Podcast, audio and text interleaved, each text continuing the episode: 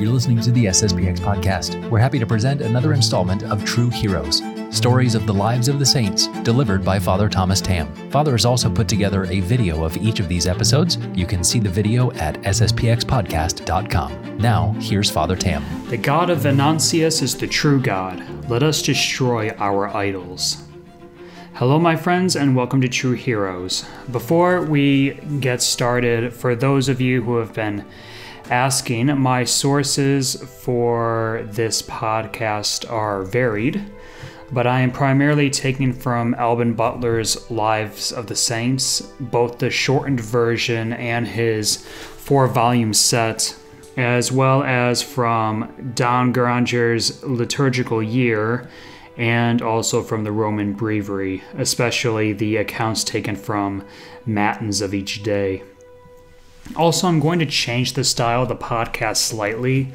Basically, I'm going to be reading from the text in front of me as I have been doing, um, but I'm also going to take the opportunity to briefly comment on the text at certain points instead of just reading uh, what's in front of me. We'll see how that how that goes. Today, we're going to talk about the short life of Saint Venantius which reminds us of the power of our guardian angels as well as the power of charity.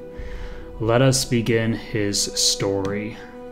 St. Venantius was born at Camerino in Italy, and at the age of 15 was seized as a Christian and carried before a judge.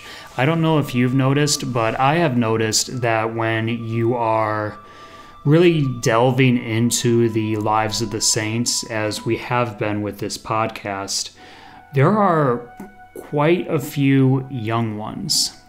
You know, this is only our uh, 21st, 22nd episode, and we've already had three very young saints. We had Dominic Savio uh, last week, dying at age 14.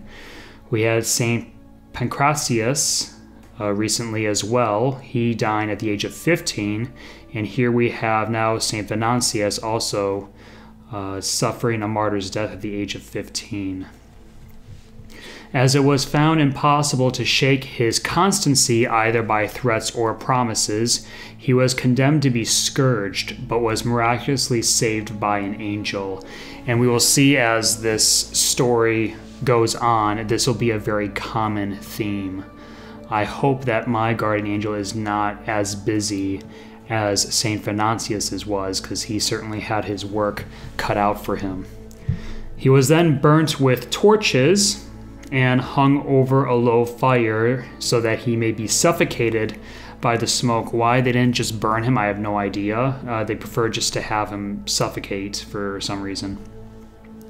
The judge's secretary, Anastasius by name, admiring the steadfastness of the saint and seeing an angel, once again, robed in white, who trampled out the fire and again set free the youthful martyr, proclaimed his faith in Christ, was baptized with his whole family, and shortly after won the martyr's crown himself.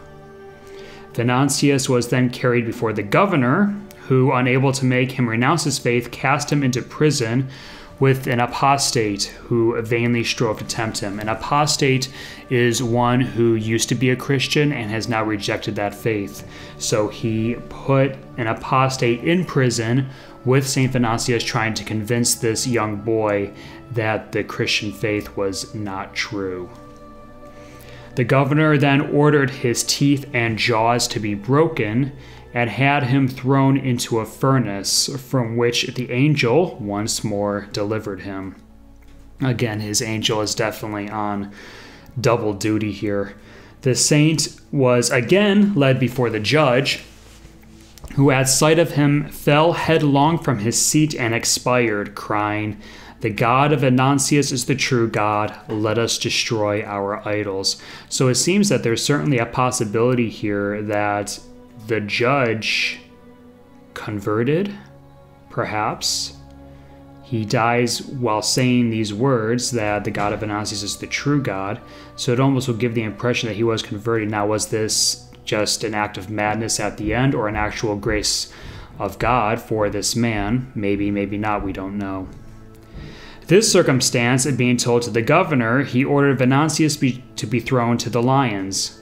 But these brutes, forgetting their natural ferocity, crouched at the feet of the saints. So the lions refused to eat Venantius.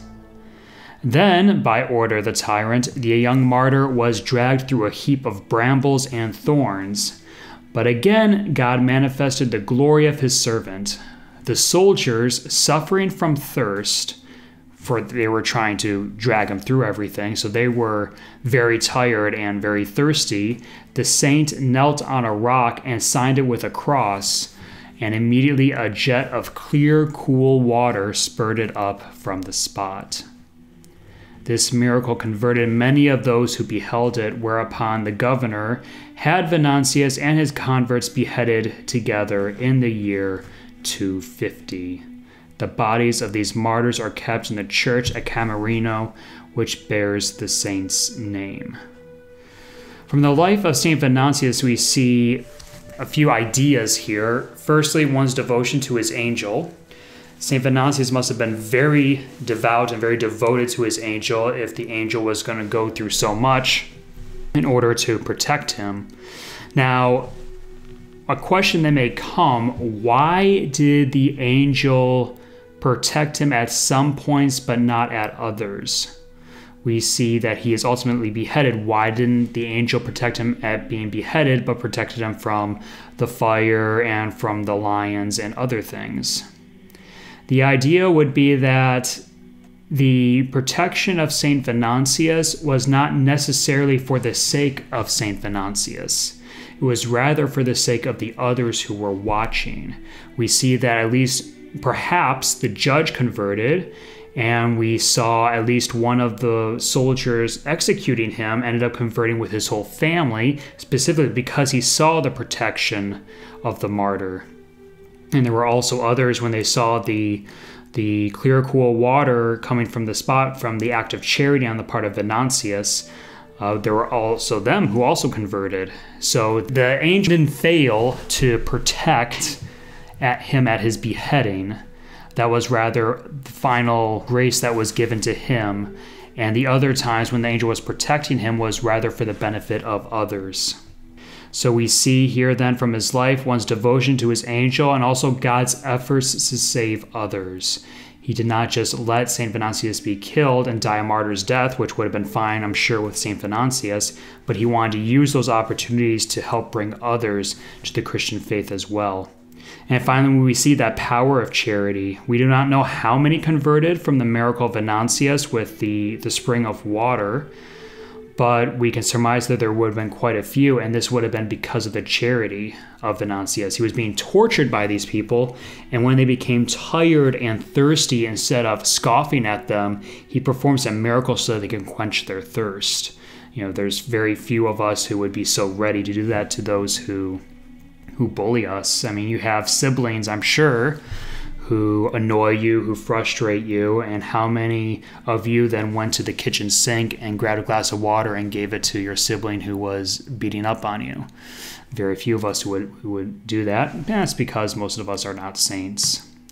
So that is the end of our talk of St. Venantius. Tomorrow is the feast of Saints Peter Celestine and Saint Pudentiana. We will probably only talk about St. Peter Celestine tomorrow, but we'll, we'll see what happens when we get there. So until then, God bless you all, my friends. Saint Venantius, pray for us, and may our guardian angels protect us.